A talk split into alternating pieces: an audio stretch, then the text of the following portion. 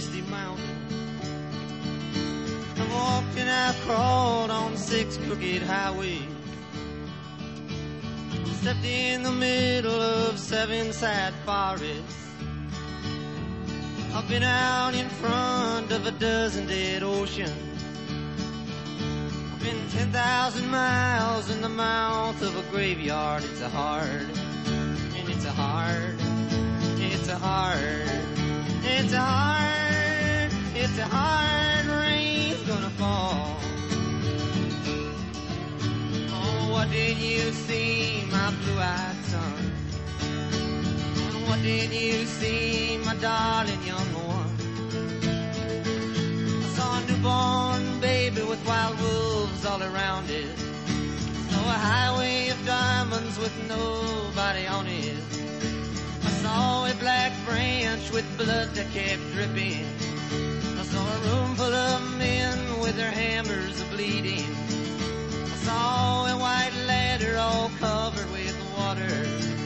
I saw 10,000 talkers whose tongues were all broken, and it's a hard, it's a hard, it's a hard, it's a hard,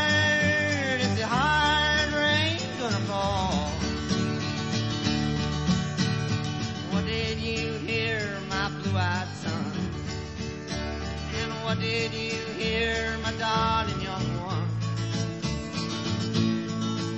I heard the sound of a thunder that roared out a warning. I heard the roar of a wave that could drown the whole world. I heard 100 drummers whose hands were ablazing. I Heard 10,000 whispering and nobody listening. I heard one person starve, I heard many people laughing. Heard the song of a poet who died in the gutter, and it's a hard, it's a hard, and it's a hard, it's a hard, it's a hard rain gonna fall.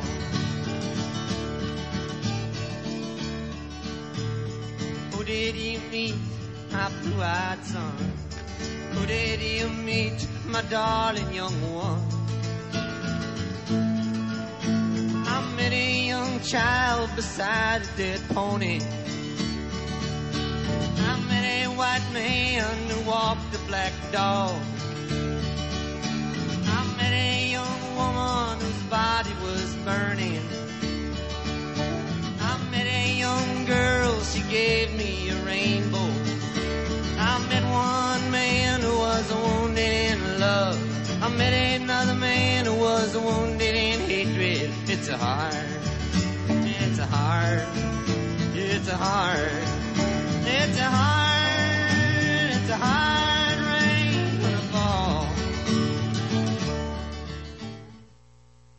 You are listening to Your Community Spirit, the show about caring, sharing, and preparing for the changes needed in the world as we know it. I was playing that song because I just saw a graphic of climate change. And east of the Mississippi, we are actually not in a drought because we had the wettest, wettest, you know, half of the year. Hmm. But the west of the Mississippi, they're completely in a drought. Yeah. So East side, west side. we're fighting. You know, you get all the water and you get none of the water.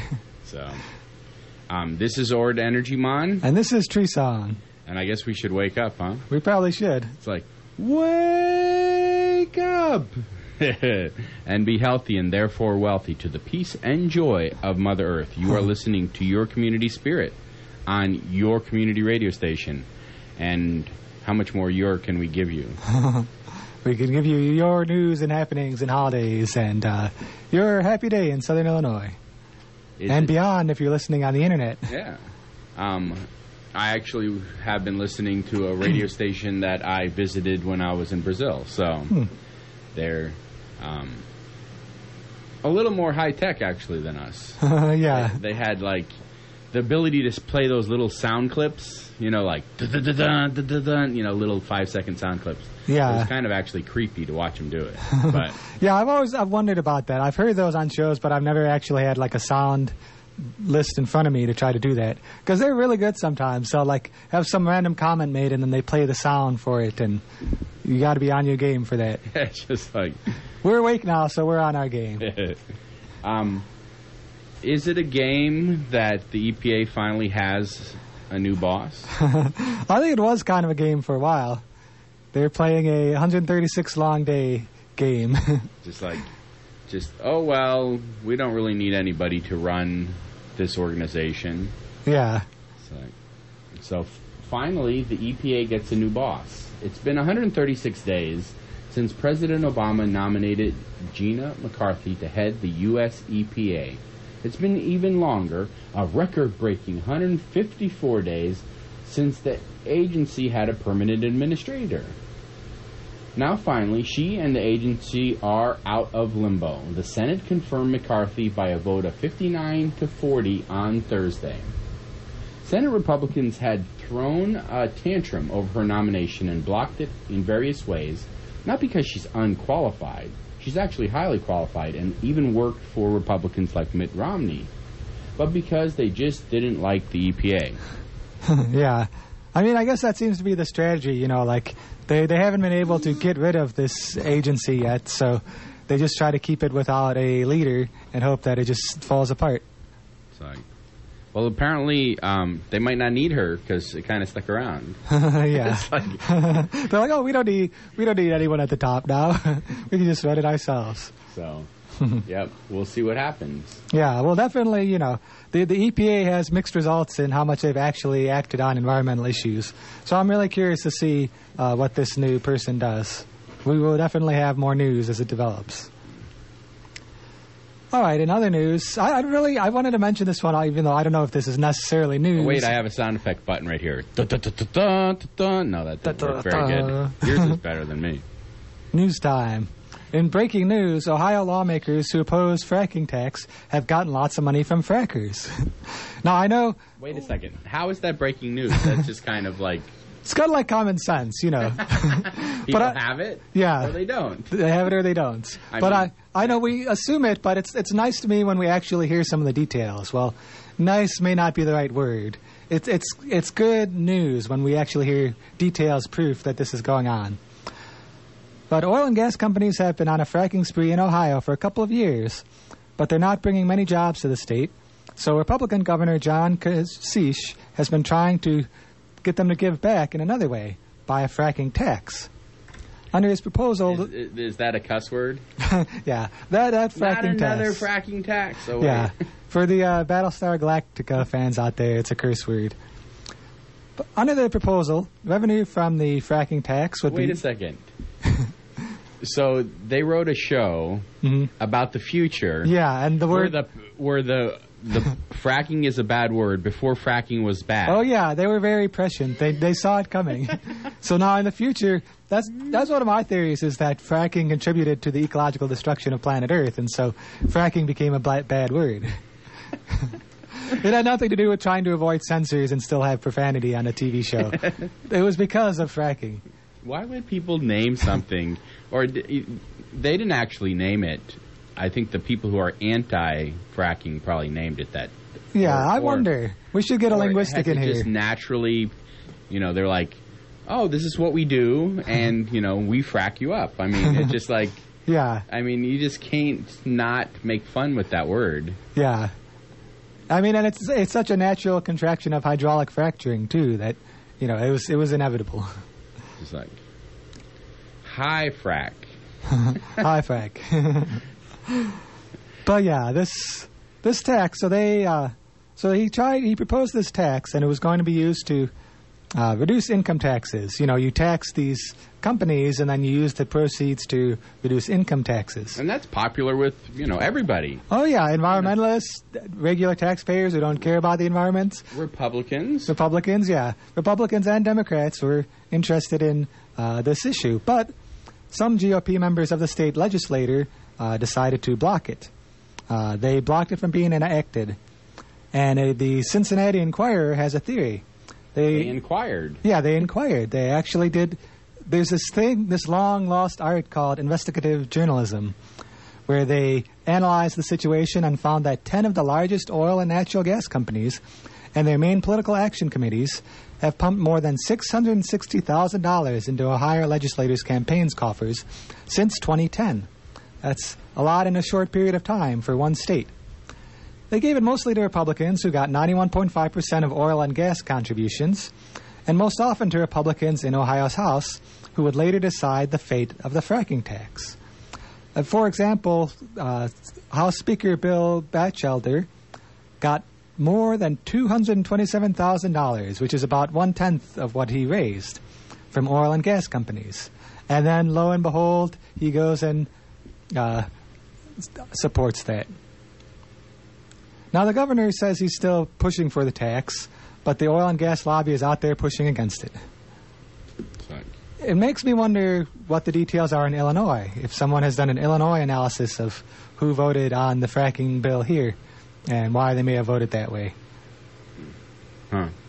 If I had a research team for for every idea like that I had, hopefully someone out there is researching who funded the politicians who decided to hand over our water supply and air supply to the fracking companies. I just actually saw a meme on the internet that said the UK is uh, considering um, cutting fracking companies' taxes in half, and it was just like you know, click yes if you don't support this. You know, so it was just like, yeah, I mean, um, I have this feeling that companies that make a lot of money should pay taxes.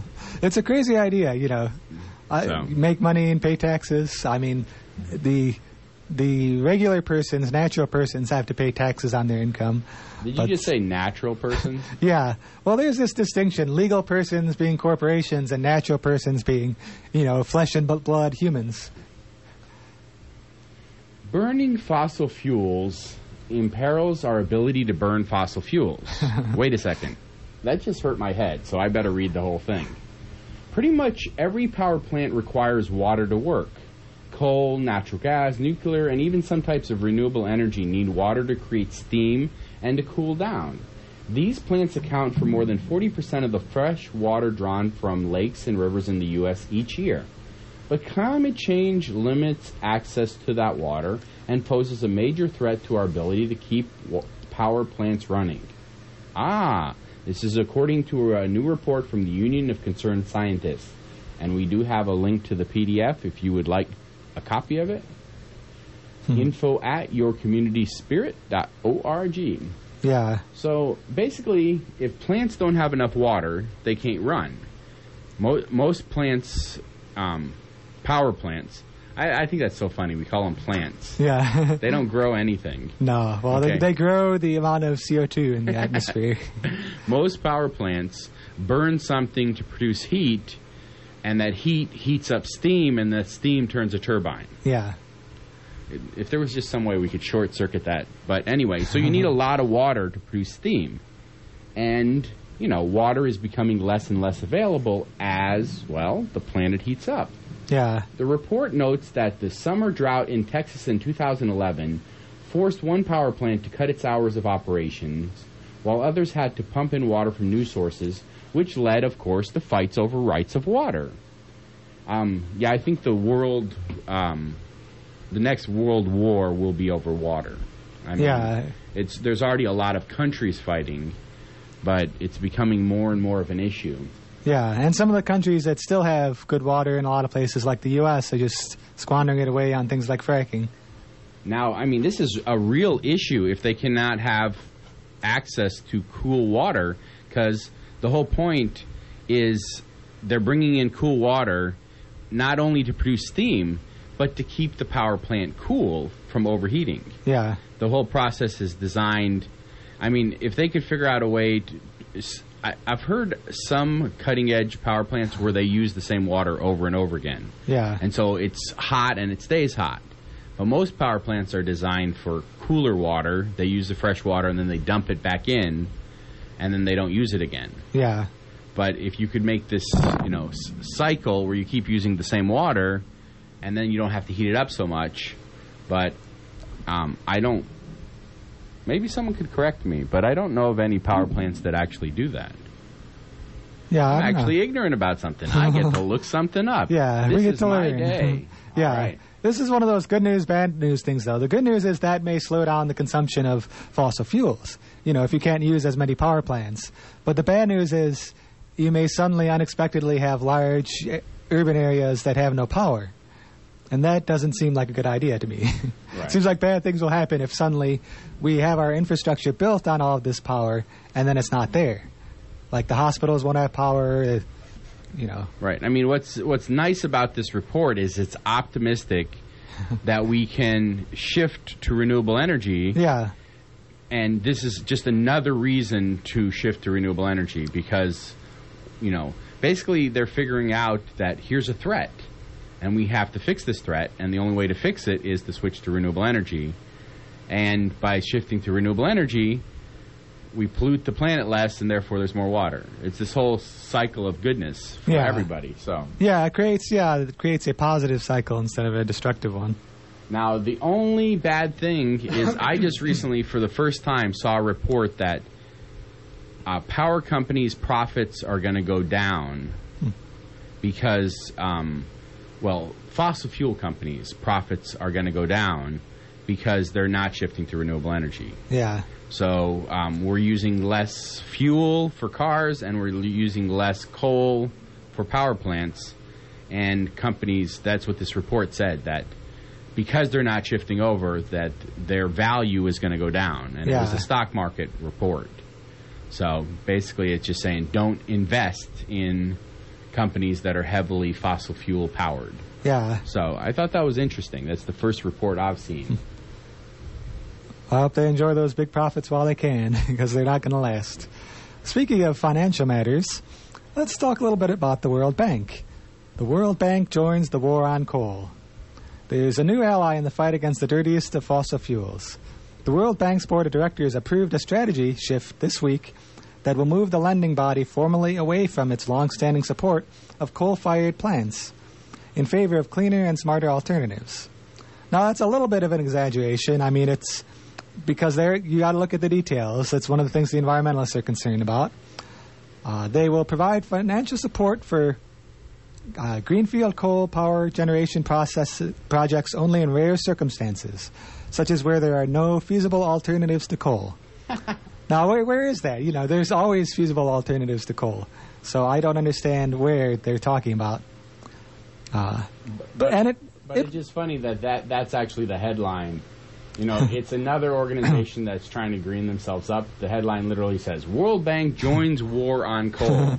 yeah. you know, that's isn't that like kind of the rhetoric now that you know, environmentalists are warring on fossil fuels, Warring on fossil warring fuels. against coal. Yeah. And it's just like um I think it's the other way around. Coal is warring against us. Yeah. I mean, it's been it's it's had its day. It's polluted the environment. It's killing us. Yeah. Hey, wait, we're fighting back a little bit. Okay, then it's war. It's like- Sounds more like self defense. but yeah, there it was an issue. It came up because they loaned so much. They loaned like nearly 53 billion last year to developing countries about infrastructure projects. So it's one of those things like billion. yeah, billion. Yep. Yeah. it approved a three billion dollar loan to a coal facility in South Africa. Yeah. So So even if it makes like a small percentage shift, if if there are billions of dollars switching from coal to renewables, then even if they're do, still doing some funding of coal, it might change something, I guess. But the wording, no feasible alternatives to coal. Yeah. Wait a second. That's already your position. I mean, that's just like uh, economic position. If there's no feasible alternative yeah. to the cheapest product out there, you're going to try something more expensive. Yeah. Well, it shows how out of touch they are with the science. I mean, like, uh, they've got the financial wizardry down. You know, the World Bank plays all sorts of games with money, you know. But knowing basic climate science, you know, and knowing basic energy, they apparently still don't. Well, I mean, eh, from an economic point of view, they're just looking at the immediate cost. yeah. and that's that's our our our problem with it is the costs are shifted, you know, t- to later and to other people. Yeah. That's like I mean- externalities. You know, the the original concept of externalities that I had explained to me was just that it's affecting people other than you. You know, it's pushing the cost onto other people, but it also pushes them forward in time too. Like, not only are you putting your pollution on your neighbors, but you're putting it on your neighbors' grandchildren and great grandchildren. come on. that doesn't earn money. I mean, you're trying to give a, co- a company a conscious Yeah. when they're I mean they're out there to make money. I mean Yeah. it's like They're out there for this quarter's profits. yeah, I mean conscience money, conscience money. That's, Yeah. that's the the scale of that they should have, not like earth and money. They Yeah. should have conscience, Conscience and, and money. money. So like Yeah. There's this great comic I saw online where it shows these children around a campfire and this guy in a tattered business suit, and you see the ruins of a city behind them, and he says, you know, yeah, sure, we ruined the entire planet, but we did have pretty nice profit margins in fourth quarter. just like all right. Polite bike activists mind their P's and Q's while practicing civil disobedience. At Streetsblog, Angela Schmitt shares the heartwarming story of bike activism gone exactly right. Here's what went down. A group of b- bikers, I think it should be bicyclists. yeah, bicyclists. it makes them sound more cool to say they're bikers. they're bikers. It's like we're hardcore bikers. Um, a group of bicyclists organized under the banner of quote reasonably polite Seattleites. End Yeah. quote. I wanted to say Seattle bites, but I reread it. Seattleites took an existing bike lane and hacked a protective barrier together for it. But being reasonably polite, they told the local transportation agency exactly what they'd done and made it easy for um, authorities to remove the pylons they'd installed. And in this case, politeness paid off. As Seattle Bike Blog writes, the city's traffic engineer actually apologized for taking it down, and then he had his team install a permanent legal barrier of their own. Look how polite he was. yeah. That's very polite. you know, I mean, think about it. I mean, the bicyclists are obviously exposed to the dangers of the street, yeah. and so they've done a lot more um, data gathering than the city engineers have, and so they kind of know where things, you know, protective barriers need to be. I guess Yeah. And so the city took that into account and actually did something good. it's just like, That's pretty exciting. yeah, it's like. Everyday citizens can make a difference. Speaking of which, Yes, Peru's poorest will soon have solar power. The stereotype goes that solar is for rich people, or so it often seems. There's a cost of the panels themselves, and the fact that you're getting your landlord to plop solar panels atop your apartment building might be a lost cause for some people. Although actually Seattle again, just there's Seattle apartment complex that allowed their tenants to have solar. Community solar is catching on, but it's still out of reach for many people, unless you live in Peru. The country just launched the National Photovoltaic Household Electrification Program. It's an initiative to get the solar to 2 million of the country's poorest residents. In the first phase, the National Photovoltaic Household Electrification Program, they need a snappier name for that, you know.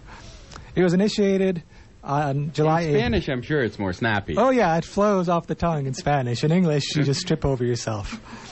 They installed 1,601 solar panels in one province. Now, this was initiated July 8th. Yeah. So it just started, and they've already installed this many. So Yeah, so that's in, in a couple weeks. I mean, you've installed a lot of solar. You know how much effort that must have taken. Oh yeah. that's a lot of solar panels in one uh, one or two weeks. and these installations will power 126 communities in several different cities. Uh, Cupisnique, San Benito, Tantarica, Chilete, Yonan, San Luis, and Contai. that sounds pretty good. I mean, you're you're speaking, not the towns. I Yeah, mean, I tried.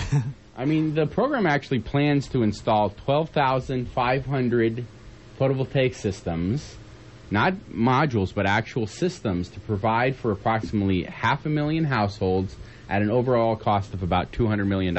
yeah, And I mean, the interesting thing is, is most of these places, I mean, only 66% of the country is electrified. yeah, And if this program goes through to the end, they're shooting for 95% electrification. yeah, And most of these homes are like, you know, oil lamp powered. So they're going like, basically, they're getting an off the grid upgrade. yeah. Because I think most of these homes are going to be off the grid systems still. but now they're going to be solar powered off the grid. Yeah. And so they're getting going from oil lamps to solar power, and well, solar's free, Yeah. and it doesn't, you know, put out smog. Oil lamps do, and doesn't, Yeah. you know, cost them money, and they don't have to t- constantly tinker with the oil lamp, and yeah, and those lamps. better light too. Yeah, it does. And those lamps are bad for health often. You know, they have a lamp in an enclosed space and it's bad for the person's health and then it gets outside and it contributes to greenhouse gas emissions. And it's nice to see them skipping a step of like a lot of people who aren't electrified, who are getting electrified, will do it with the, the same method that's uh, that the powerful countries now use. They have these big, massive coal plants and And then run a bunch and then of power run a bunch of lines. power lines and Ba- basically, they're doing what, like, basically how our our phone system is now. You have cell phones, and it's all wireless. Mm. yeah, So now you have, you know, um, wireless electricity essentially because everybody has their own little system, and so instead of running this whole massive infrastructure of wires all over the country, you know, it's all uh, decentralized. yeah. So. Um, They're I li- skipping a lot of our mistakes. I like this final sentence in this article. It says, Yo, America, see that shiny thing? It's a gauntlet and it's been thrown down. yeah. yeah. I was like, where did you get this article? I was just like, that's a fun. yeah.